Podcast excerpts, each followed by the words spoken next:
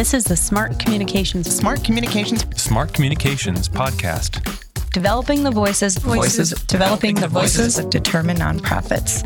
Brought to you by Big, Duck. Welcome to the Smart Communications Podcast. This is Farra Trompeter, co director and member owner of Big Duck. And if you're not sure what that title member owner means or worker owner, well, that's what we're going to talk about today. I am delighted to be joined by Esteban Kelly, and we're going to talk all about how can workers tap into their own power and voice. Esteban is the executive director of the U.S. Federation of Worker Cooperatives, USFWC, and is a worker owner and co founder of Aorta. Anti Oppression Resource and Training Alliance, a worker co op that builds capacity for social justice projects through intersectional training and consulting. Esteban has served as a board member and advisor to dozens of organizations and received a Social Innovation Award for Public Policy in 2018. An internationalist rooted in Philadelphia, Esteban infuses popular education, systemic thinking, and anti oppression analysis into all of his local organizing and advocacy work. Esteban, welcome to the show. Thank you so much. I'm so happy to be here. Well, as you out there may know, and I know as Esteban knows, Big Duck transitioned from a single founder led and owned company into a worker owned cooperative in November 2021. And I have found in the course of explaining to people that now I work for a worker owned cooperative and I am, in fact, one of 14 owners, a lot of people actually aren't familiar with co ops, or maybe they have associations with their local food co op or their daycare center. And I just would love it if we can just start off by explaining what co ops are. Maybe you could talk a little bit about the structure and model, the differences between consumer co ops and worker co ops. So just teach us all about co ops, Esteban. I can teach you some about co ops. I don't know. all right, just a, a minute or two. so, co ops fundamentally are a business model where everyone who is meant to benefit from a set of services of the cooperative are the members. That's the member class. So, it's not so much about being an investor or being some other sort of class where you're not directly involved in either the production or the services or whatever it is that the co op is producing. And so when you talk about food co ops, grocery food co ops, that's an example of almost all of them in this country, not all of them, but most of them are consumer owned, which means that the workers who are there, whether they're management, whether they're rank and file staff, they're not necessarily members of that co op some of them might be, but if they are, they're members as consumer members, meaning just the people who shop there. And it's going to weave in the different incentives and the member benefits based on that purpose. So that might be about the product mix you carry, special goods. That might be about affordable prices. That might be about quality control of the kinds of goods that you're stocking, or things about accessibility or, or other kinds of programs, you know, cooperative education, food justice, food education, nutrition, things like that. Whereas a worker co op, and we have about a dozen of my members that are running grocery co ops, it's different where you might still shop there, but you're not shopping there as a member. The members of a worker owned grocery store are the people who work there. And that doesn't matter whether your status is a general manager, a bookkeeper, somebody who's in the buying or the grocery produce department or a cashier. Everyone there is an owner. And regardless of which kind of co op you are, all members have the same set of rights and powers. So you have one share per member, one member, one vote. So it doesn't have that disproportionality that sometimes comes with other kinds of business models where if there's a, a founder or an investor, they might have majority control or majority shares. It's not really set up that way. Beyond all of that, it doesn't necessarily imply anything about the management structure, which could be any number of things. So you can absolutely have a hierarchy or a general manager and shift managers. But when it comes down to voting, choosing who's on the board, fundamental decisions for the cooperative overall, it does come down to one member, one vote. That's great. And it's funny, you just mentioned board. And now I've been at Big Duck for 15 years. The company is almost 30 years old. We are a for profit business, but since we've become a co we now have a board. So not only do we deal with boards with our clients who are nonprofits, but we have our own board. Mm-hmm. And that's been interesting to sort of factor that into how we operate in our decision making. So here's to boards the joy and the pain. I think one of the things that was really attractive to us as we were thinking about options when we knew it was time to transition and Sarah Durham, our founder, was ready for the next phase of her life. And then, and you know, she is on our board actually and is still very involved in helping us think about who Big Duck is as we grow into the future. One of the things that we were excited about with the idea of the co-op model was that you know worker ownership really does seem like a great solution and a powerful engine to build assets for many people who don't typically have access to intergenerational wealth. It felt really aligned with our values of power sharing and questioning traditional structures as well. And i'm just curious how you see worker ownership as a solution to social problems and the way it can help expand democracy yeah, there's two pieces. I mean, so for co ops generally, and I should say that even if they land as a marginal or alternative model for a lot of your audience, it actually is a really well established cornerstone of our economy. So, a lot of the agriculture, not just in the United States, but around the world, is produced by farmer cooperatives or distribution or shared marketing cooperatives. A lot of credit unions, basically, they're financial cooperatives that have a mission about banking the unbanked or providing financial services to communities in need. And uh, just for example, in this country, there's a, over 100 million members of credit unions. That's significant. That's like one out of every three Americans is a member of a co op, and most of them might not even realize that. And around the world, cooperatives together are organized under a group called the International Cooperative Alliance. Which is almost like the UN for all the cooperative associations and businesses in the world. It actually is the largest nonprofit in the world. They have over a billion members. When you factor in everyone who is banking in credit unions, everyone who's doing dairy production, agriculture, housing cooperatives, healthcare cooperatives, and certainly worker owned cooperatives as well are part of that. So it actually is massively significant in terms of the grassroots, the size and the scale, the economic impact on the GDP. And then when you get to the sort of shared values that define what it means to be a co op, we're all structured under seven cooperative principles. They include things like cooperative education, economic member economic participation, open membership. So as long as your criteria is clear to anyone, that they're able to vote, and you can't just say no, you can't be a member of this co-op just because we don't like you. you know, like your credit union, they have to sort of let you as long as you fit into their neighborhood or their zip codes or whatever their criteria are. And so those things, you know, concern for community, cooperation among cooperatives, there's seven co-op principles that we all share and that defines us as co-ops.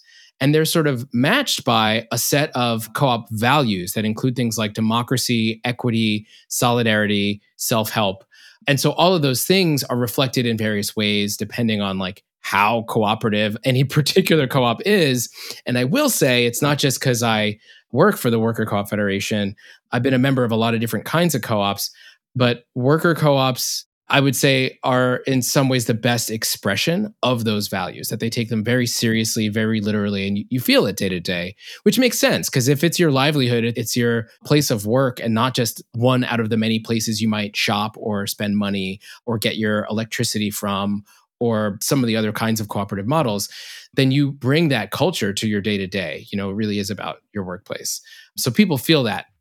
And when we think about building out the field and what the prospects are for building a better world and transforming our economy, expanding economic democracy, uh, especially through the worker co op model, that's when I think people's eyes really start to light up. We have fascinating conversations with donors, people at foundations, certainly elected officials and policymakers, people who do workforce development, because the prospects for addressing things like the racial wealth gap, for providing economic infrastructure and solutions for people to meet their own needs in their communities by developing assets, right? You can turn workers into asset holders there's all kinds of statistics about how much more challenging in the 21st century it's been for Americans to have access to asset building, whether that's through home ownership or other kinds of wealth building.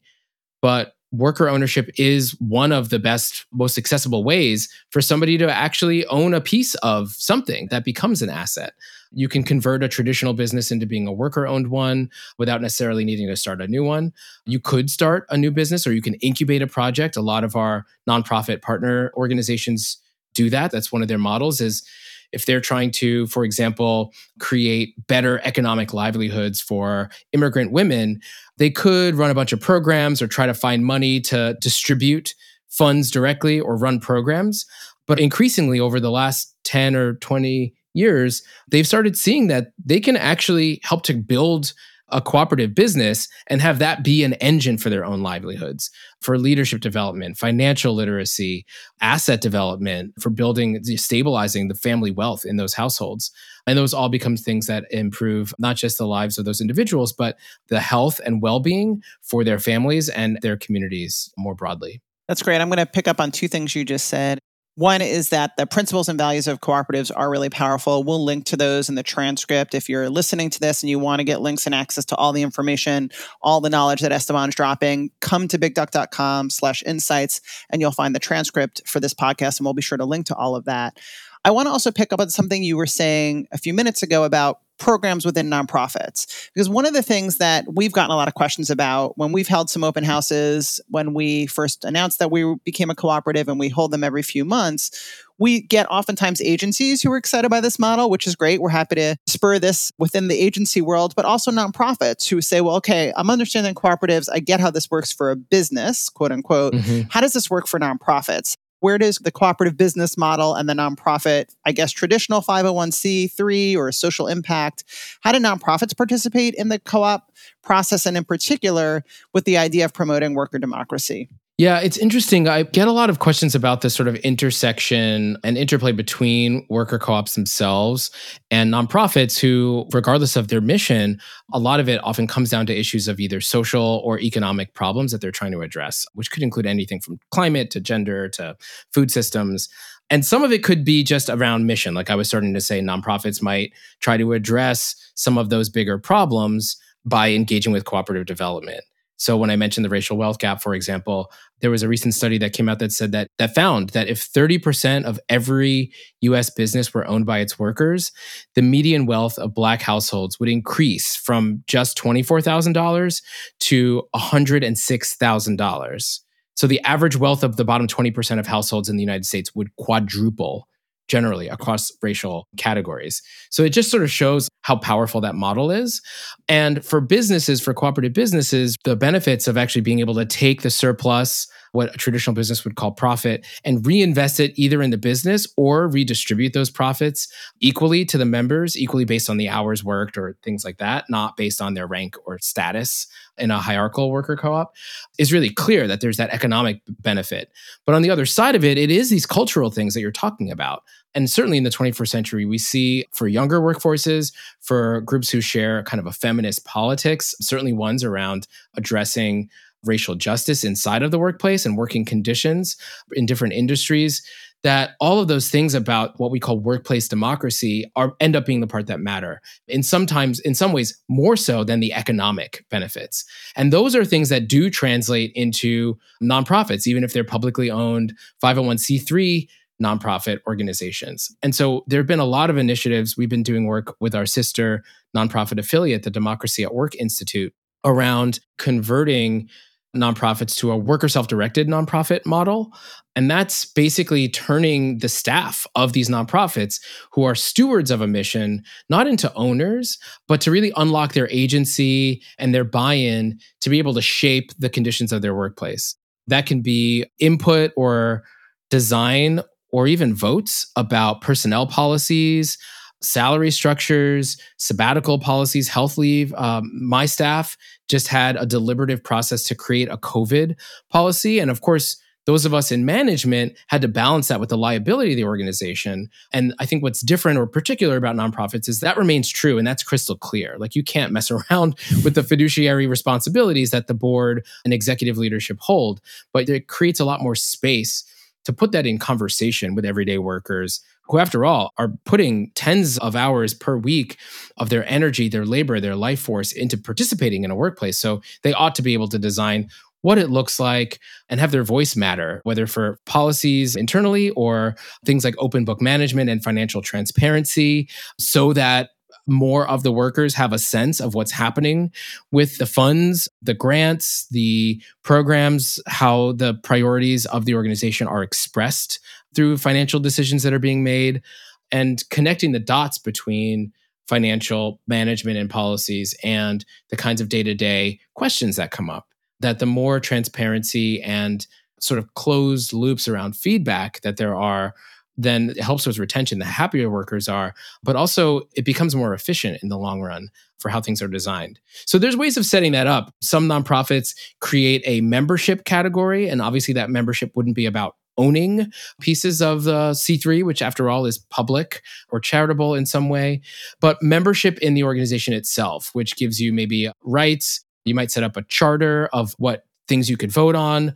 Many worker self directed nonprofits have a pathway for workers to appoint or elect or designate someone from the staff to sit on the board in addition to usually the ex officio staff like a CEO or an executive director and they often will have things like an annual meeting or quarterly meetings that aren't staff meetings. It's membership meetings. It's meetings about them as these stakeholders of workers inside of the workplace. And i think we're pretty early still in experimenting with this model, but learning a lot from the groups who are already starting to, to, play with what that looks like in terms of organizational governance and committees and leadership development and things like that. And I suspect there's a whole other world we can go down with unions, but we're going to stay focused on this for a moment. Mm-hmm. I think this idea of being a worker self directed nonprofit, if your organization decides to become that, or even if it does, I mean, I think one of the things that's really exciting about the work that I know the organizations you're a part of do and that I think you all help promote are the ideas of things like collective governance, power sharing, deep democratization. So I don't know if those principles only apply to becoming a worker co op or a self directed nonprofit or that can apply to any. But if I work for an organization hmm. and I want to bring these things up, where do I start? What are examples of what it looks like? Well, one great place to start would be with our sister nonprofit that I was mentioning, the Democracy at Work Institute. Their website is institute.coop, C O O P, no hyphen on that, or with the Sustainable Economies Law Center. They have a lot of resources on their website. It's kind of linked through their homepage about what it looks like to either convert your workplace to being democratically run, or even just in terms of management, to start to weave in practices for things like open book management and things like peer evaluations and leadership development, coaching, different kinds of policies for workplaces. There's also, I think, some case studies and examples of structures that work inside of nonprofits. So those would be good places to start. We certainly have information on our website as well, usworker.coop, C O O P and we are constantly running programming. There's webinars, things that we record and either push out through our newsletters or post on social media, or even some of those webinars are published on our YouTube channel. And there actually is a whole network of nonprofits who are experimenting with these sort of models. Nonprofit Democracy Network. There's a Workers to Owners collaborative of mostly C3 nonprofits who do worker ownership, organizing, or worker co op development and any of those organizations are also good places to start to look to for models.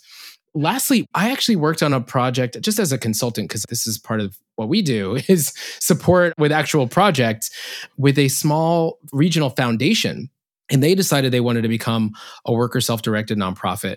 And so we worked with them to help design their governance structures, which is where a lot of the details really live.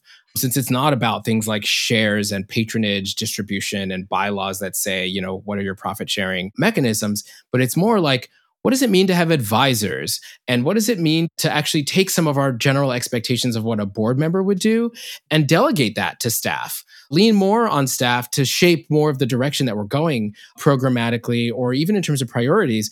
And the board becomes more of an advisor. They still do hold some fiduciary power, but they might be sitting as a member of various committees or circles on their areas of expertise or to lend connections and perspectives. So that might be for a finance committee or for different kinds of programs. I, I, think it really would depend on the sort of work that you're doing, up to and including things like a personnel committee that's a model that I've seen more where the nonprofit has dispensed with having an executive director and moved to a shared leadership model, even if there's still a leadership team or a smaller group of managers or director level staff. But if it can work in a foundation, it can certainly work in a C3 nonprofit. We can have a whole other conversation at some point about boards. I have a lot of feelings. I have been on boards. I'm now on Big Duck's board, as I said. I've seen boards at work in a lot of different ways when they don't work well, it often feels like there is that power hierarchy.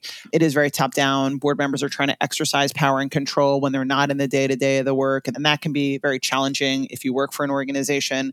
But as you were talking, I was just imagining the idea of having the board be more of an advisor, more of a partner. And especially if you have staff on that board, then it becomes a lot more guiding the organization, which is mm-hmm. if we have to have a board, I think more in the best case scenario. So just thinking about that as you were talking. Yeah. Well, as a newer co op, I know that at Big Duck, many of us are members of the US Federation Slack channel. We have been following your webinars and looking at a lot of other resources from you all, and they've been very helpful. Thank you. Mm-hmm. I want to also talk about the other co op you are part of and help start, which is Aorta. Our team has really loved Aorta's resources for hiring in particular. They've been really helpful in getting us to challenge our own biases and practices around recruitment and interviewing. And we are huge fans. And I was just curious, I'd love to help get the word out about Aorta in case people aren't familiar. So maybe you can talk a little bit about what's Aorta up to these days, how can people access their services. I love that Aorta describes their services as heart centered.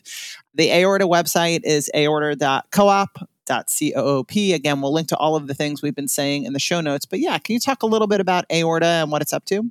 Absolutely. Yeah. So I obviously split my time between the two organizations, which sometimes feels stretched, but actually, a lot of times there's a fair amount of efficiency that comes from that. So, for example, I was able to take our anti racist hiring toolkit resource that we developed in Aorta, and I delivered that at Worker Co-op conference that we organized for the Federation, knowing that so many of our members, again, not just the cooperatives, but the nonprofits as well, would find a resource like that useful. And it wasn't rocket science. I mean, I really just did like a deep, a rich unpacking of what that resource was to sort of guide people through it. And that's a resource that is on, I think, our YouTube channel and on our website that collects a lot of the webinars we've had inside of our conferences for the Worker Co op Federation, which is just conference.coop, is often where some of those webinars and workshops and panels are stored. And we do those in both English and Spanish on the worker co op side.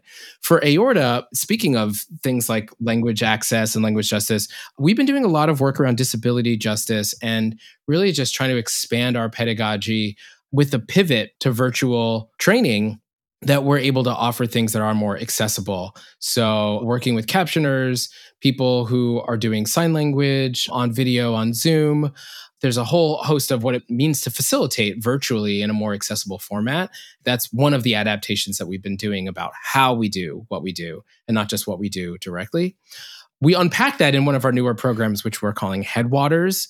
Headwaters is a way of sort of focusing on facilitation in particular as a skill. And of course, Aorta, all of our work is really intersectional in how we approach it.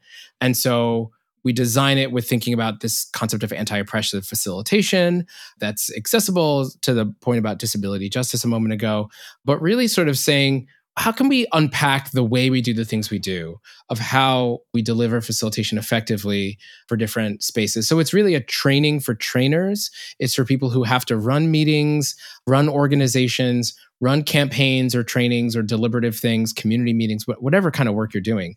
And so people apply to sit in one of these intensives. And it's usually like you sit down and you're committing to sitting down for several hours at a time. But we really take our time and we're chatting on a podcast. So I'm talking at my normal pace.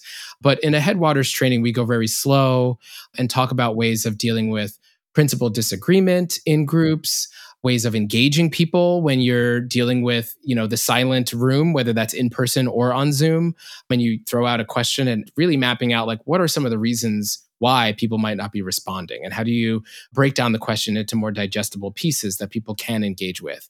Or how do you activate people in the room through things like the chat box or different prompts or breakouts and things like that? So we share a lot of those tips and tricks through headwaters and people can register kind of a la carte a few times a year we open those up. We're also training up a bunch of apprentices through headwaters. So these are people who taking that train the traders model and taking that to the next level these are people who are part of a cohort and they shadow they go through the trainings with us. And the idea is to have a new crop of leaders who are able to resource our movements for liberation in all the work that they're doing. So that's some exciting stuff. We also were noticing that we had this huge bottleneck of requests to work with nonprofits especially but all different kinds of clients that we just kept having to say no because we didn't have space for it. And so what we did was we decided to design a process called convergence where organizations could apply to move through some of our standard trainings together instead of individually. So instead of one or two aorta trainers being invited in to work with your organization and you having to wait, you know, 6 months before booking one of us, we just said, how about a bunch of you in your organizations can send a couple people and we'll all go through these trainings together. We'll look at anti-oppression inside of the workplace. We'll look at some of the common pitfalls that come up about tension, conflict resolution, some of the workplace policies, like what you were saying about HR and anti racist hiring. So that's what we're doing with the convergence. Uh, there's a lot of stuff we're up to. yeah, you are. You're definitely busy. We're developing a new Whiteness Institute this year, which is not going to be public probably till next year. We're sort of taking our time thinking through it. But certainly, if any of your listeners have ideas or recommendations of how to resource that, people who want to fund that kind of work, this is my colleague Autumn Brown, one of our worker owners in Aorta, who's really taking some time away from regular client work in order to focus on building out this curriculum and this framework that she's used in the past, similar to what I was saying about Headwaters and Convergence, to develop this Whiteness Institute. We're really leaning into our theory of change and updating it given how drastically the world is changing, what it looks like to meet the moment, resource our movements, addressing things like climate change, how do we build stronger movements to be more resilient in the face of fascism and all kinds of problems? So that's what we're up to in Aorta Land. That's amazing. Well, Esteban, thank you so much. I don't want to keep you from making the world a better place any longer. So thank you for being on the show. if you're out there and you're looking to get resources on how to start a worker cooperative or convert an existing conventional business to a worker owned or democratic workplace, you can visit the U.S. Federation of Worker Cooperatives at usworker.coop. And again, lots of other resources Esteban mentioned we'll link to. Esteban, thank you so much for sharing your thoughts, your insights, and helping educate me, let alone everyone listening today. Pleasure being on here, Farra, and I'm so happy to welcome you into our community of workplace democracy and cooperatives. Love being here. All right, everyone, take care. Are you a fan of this podcast or Big Duck's other resources on nonprofit communications? If you are, we'd love to hear from you. Please drop us a line by writing to hello at bigduck.com to tell us what you're working on and what topics you need help with. We also welcome getting your feedback via reviews. You can review this podcast in iTunes or wherever you listen. This is the Smart Communications Podcast, developing the voices of determined nonprofits. Brought to you by Big Duck. Big Duck is an agency that puts smart communications in the hands of nonprofits. We help our nonprofit clients develop strong brands, strong campaigns, and strong teams that advance their missions and achieve their goals. Connect with us at bigduck.com.